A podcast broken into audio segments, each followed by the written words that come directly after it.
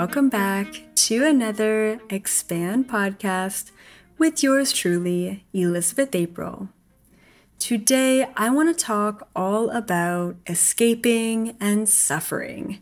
It is a vicious cycle that we as human beings always get trapped within suffering, escaping, suffering, escaping.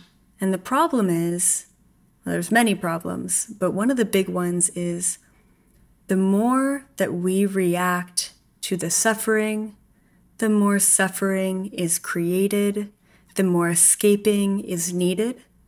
And then we start reacting to the escaping. More suffering is created, more escaping is needed. And I've talked in brief in other videos and podcasts about escaping is natural, it's totally okay. Don't hate yourself for it. But let's just deep dive a little bit further. What are we escaping from? What is the thing? What starts this cycle? Is it your job? Is it the food that you're consuming? Is it your relationship? Is it the state of the world? Is it the fact that you're an empath? Is it your inability to stand up for yourself? What is creating the suffering which is moving you into escaping? I want to tell you right now that it has nothing to do with your physical reality. Your suffering has nothing to do with your physical reality. Every single element of your suffering has to do with your mind. What are you thinking about? How are you perceiving those thoughts? What are the memories that you've had? How have those traumatized you or lifted you, elevated you?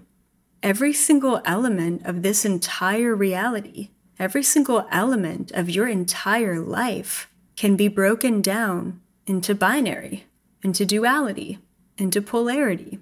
There is a bright side and a dark side of everything. For example, I love my coffee in the mornings, but my coffee can be hot and sometimes it burns my tongue and then I can't taste for the rest of the day. That sucks. There's a love and a hate. There's a high vibration and a low vibration. Besides, you created the reality around you. And ultimately, it's up to you to choose how you perceive the reality that you created around you. So let's use smoking as an example. I think this is a great example. I've used it before in other videos. I've been firsthand and I've seen it, you know, with friends, family members, the cycle of smoking cigarettes. Now, once again, there's I mean, I don't know about the positives, right? I mean, I guess people who smoke cigarettes find the positive within it in that moment. I mean, they do it for a reason, right? Maybe the positive of smoking cigarettes to that person is that it reduces stress, that it gives you a break throughout your day, that it reminds you of a memory back in childhood, or that it helps you chill out, or whatever the, the things are. Doesn't matter. And then, of course, we've got the negative aspects of smoking cigarettes. There was a reason why anyone starts an old negative pattern. I guess it wouldn't be old at the time, right? But there's a reason why people start patterns that do not serve their best and highest interest. Like maybe you were a bartender and everyone took a smoke break, and you're like, well, I guess I should start smoking to take a smoke break, right? And then it just kind of becomes a pattern and it's tough to let it go. The only things that are tough to let go of are the things that you have a love hate relationship with. It's very interesting that I'm recording this podcast today because when I was getting ready for my live video on YouTube today, I was curling my hair and getting super frustrated because there's all these like rogue hairs that are just curling up and just all over the place. I mean, it's it's a mess. But I I was actually thrown back to a moment years ago where I had such a resistance and even a resentment towards my hair. it was just one thing after another. It's too thin, it's too greasy, it's too straight, it's too this, it's too that, it's high maintenance, it's low maintenance, it's always yellow. It's, I mean, it's just all the things, right? And one of my greatest issues was actually that it didn't grow. Like it was really wild, actually. For probably like five years, I had such an issue with growing my hair long. It just wouldn't happen. And there was two aspects at a deeper level that were associated with my hair resistance. One is definitely more cosmic and the other is more more human. So the cosmic aspect had everything to do with as a gray being, I never had hair. As a human being, I don't know what to do with it, you know? And so I, I, realized that even as a kid, you know, my mom had this like thick, black, curly hair. I got my dad's hair, thin and straggly, but my mom had this thick, black, curly hair and it would be everywhere, like on the sinks. I mean, it wasn't, we lived in a, you know, a clean place, but I just remember being so grossed out by the hair that I found everywhere.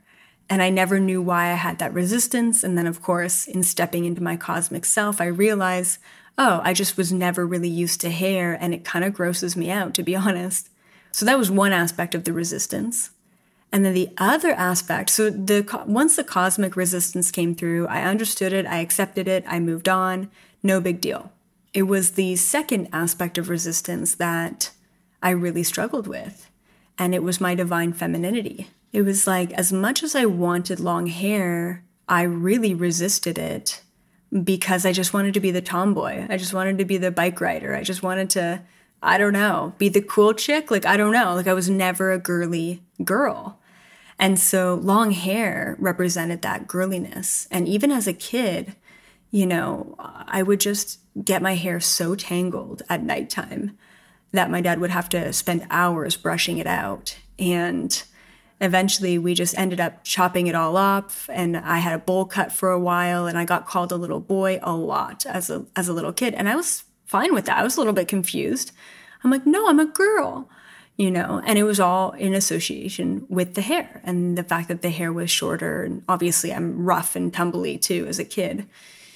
So, yeah, so was really interesting. My dad, of course, as a kid, wanted me to have my pierced ears and long hair and, and be that girly girl that I just never was. So, I had this weird connection with divine femininity and long hair. Then I got into my last relationship before the one I'm in right now, and he was all about kind of dressing me up, and I felt like a, a Barbie doll, to be honest. Um, he put me in nice clothing and told me, you know, how to wear my makeup and how to curl my hair and all these things. And, you know, he convinced me to get uh, hair extensions. So I had super long hair for a little while.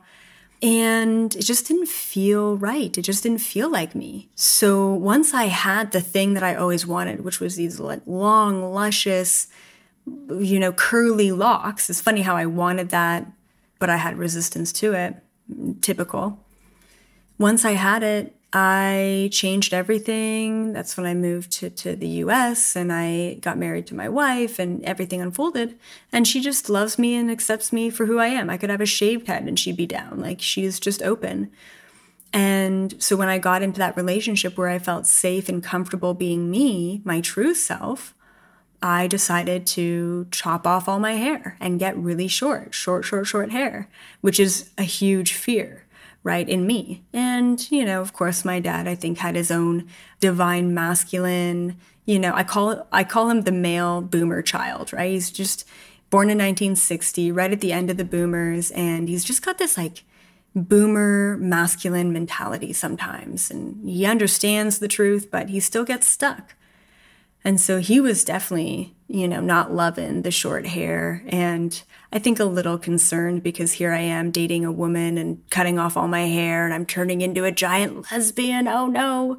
I think it's funny, but anyway. And so cutting off all my hair, right? These beautiful, I mean, it took so long to grow it out to the point that it was these beautiful long locks that cutting it all off was my clearing of the energy of, I don't need to be anyone.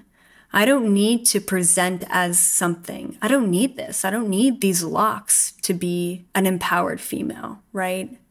I don't need to conform. I don't need to fit in. I don't need to look normal. And that was like my stance. And and I knew that once I did bite the bullet and, and cut my hair, that I really tackled my fear of my hair not growing and it's not good enough and da da da. And surprisingly, it's so crazy that since then, my hair has grown so fast. Like Natasha tells me all the time, she's like, babe, is your hair just getting longer? Like, what's going on? Same thing with my mom. Every time she sees me, she's like, oh my God, your hair is just so long. And so I was getting ready today before my live video, thinking, wow, I let that go. That's all I did. That's all I did. I didn't have some sort of crazy breakthrough. I didn't you know, I didn't start marching on the streets for hair rights. You know, there's none of that. I just let go of the resistance. I just accepted that my hair was what it was and you move on. And now, in an odd way, my hair is everything that I've ever wanted it to be, but I don't care, right? I don't, you know, once you get the thing, you realize that you don't even need it to be who you are. So you just let it all go. And this is kind of what I'm getting at with regards to suffering and attachment and escaping from all of that. So you're smoking a cigarette. You obviously love the fact that you're doing that because you're doing it. And yet you're hating yourself for it every single time. I can't believe I'm still smoking. I told my family I was going to stop. Essentially, all of that energy puts you into a low vibrational place. It puts you into a place of disempowerment. I want to do something. I'm not doing that thing. I'm not good enough to get myself out of this place. I'm not good enough to overcome my limitations and my attachments. So, guess where that leads you? That leads you to picking up another cigarette and smoking it because now you're stressed out that you can't do the things that you want to do because you're not in power because you hold resistance. Escaping and suffering are the same things. It's not about your body, it's not about the pain, it's not about escaping from anything physically. What we're trying to do is we're trying to escape from our mind. It is only your mind that will put you back into suffering. And when we try and escape our mind, we go to mind altering aspects of this reality. Maybe it's alcohol, maybe it's weed, maybe it's, you know, drugs, maybe it's unnecessary drama to take away from the pain that you're feeling in your own mind. So, where does suffering really come from? Well, it comes from experiences, it comes from emotions, it comes from traumas, it comes from past lifetimes. Suffering is obviously something that you've created in your own reality. And I know that's not obvious to a lot of people, but it truly is. You set yourself up before this incarnation. You put yourself in this body.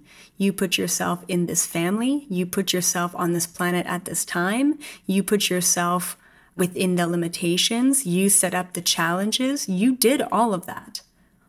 And yet you're still suffering right? Even upon understanding that you created all of this, there is still a lot of suffering that is taking place. I believe that suffering is merely just trapped energy stuck in your body, waiting to release. Sometimes the energy is trapped in your body and it creates physical limitation and challenges. And sometimes that energy is trapped in your aura coming from past lifetimes and your Akashic records. Either way, it's stuck there. And as much as we want a quick fix, as much as we all want a pill to just get rid of that trauma, it doesn't work that way. The only thing that's going to decrease your suffering is tackling your own mind drugs and television and drama and repeated patterns of pain and self sabotage to create more suffering only ever distracts you from the initial suffering that you're going through. And if you're not compassionate on yourself, and you're hating yourself for being a, a smoker or being a drinker or, you know, escaping in those ways, if you're hating yourself for that, you're simply creating more trauma in your own body, in your own vibration, in your own energy. Think about yourself as being a bully. You are your own worst nightmare. You're trying to deal with past trauma. That's why the pain, the emotion, the memories, that's why it all still comes up. It's just screaming for release.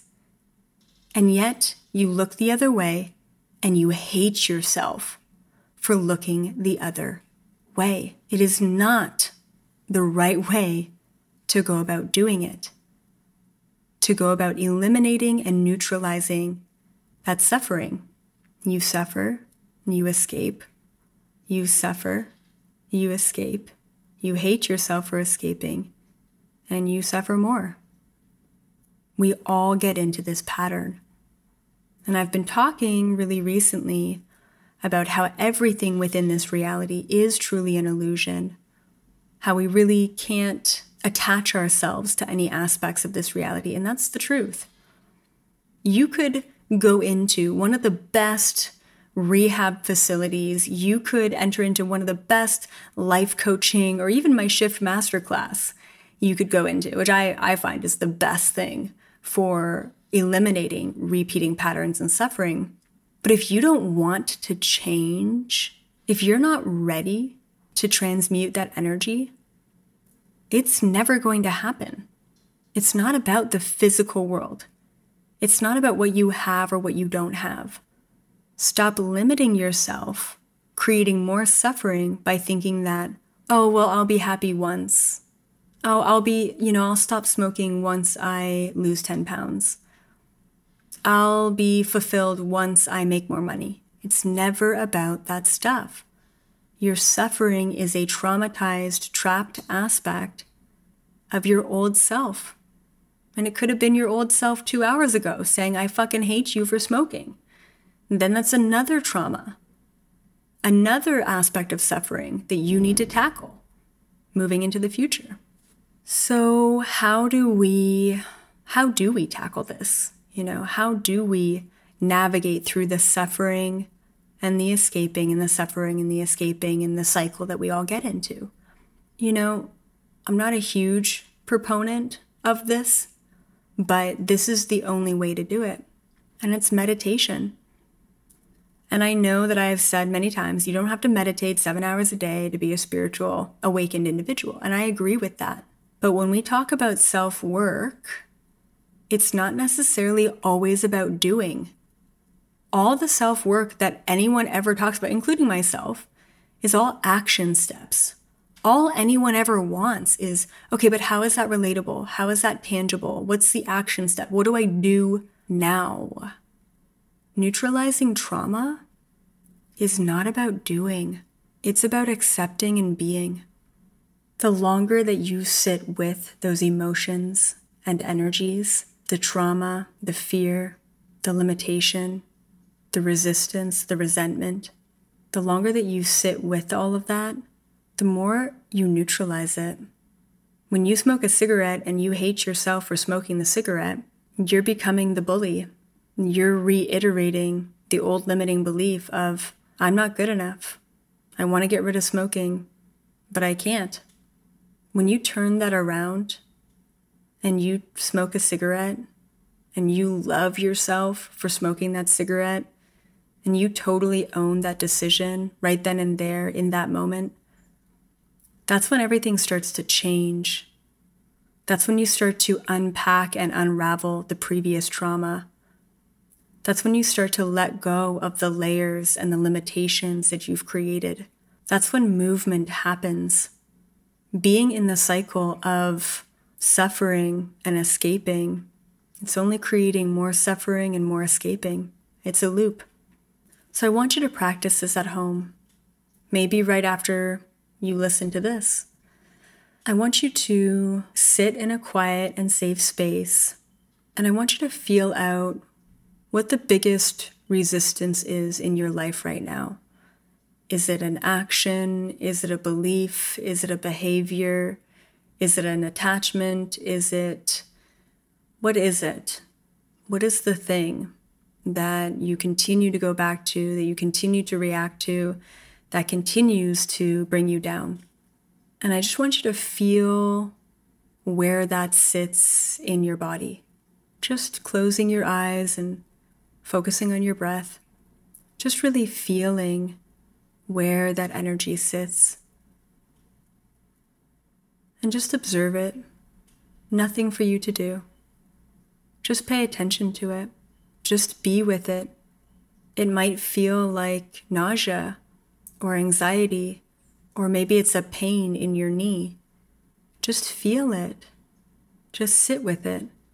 The only reason why these old habit patterns come back around in the first place is because there's something trapped in there. There's an aspect of yourself that you're not paying attention to. So, by the very virtue of focusing on it, sitting with it, hearing it out, which is really just listening to yourself, you're actually decreasing the density of it. It no longer needs to be an issue moving forward as you move through it. And that's it. That's all in order to truly escape suffering and escape escaping, you need to really just sit with yourself, not a guided meditation, not sitting and doing, not sitting and focusing, not sitting and even thinking, just sitting and feeling. And honestly, we don't do that enough. I know I don't do that enough in my own life. But when I do, all of the trigger, all of the reaction, all of that just goes away. It just fizzles out. It doesn't need to be there. It doesn't hold any extra energy for me anymore. So, Starseed, how are you feeling in this moment?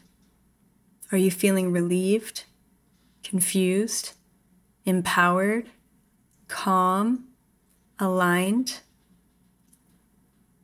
Or are you feeling triggered? It's time to really focus on that vibration, that emotion, that feeling, and to be able to move through it. I'm sending each and every one of you so much love. Be sure to share this podcast episode on social media and comment, give it a review. It's always very helpful. I love and appreciate each and every one of you. I will see you all in the fifth dimension.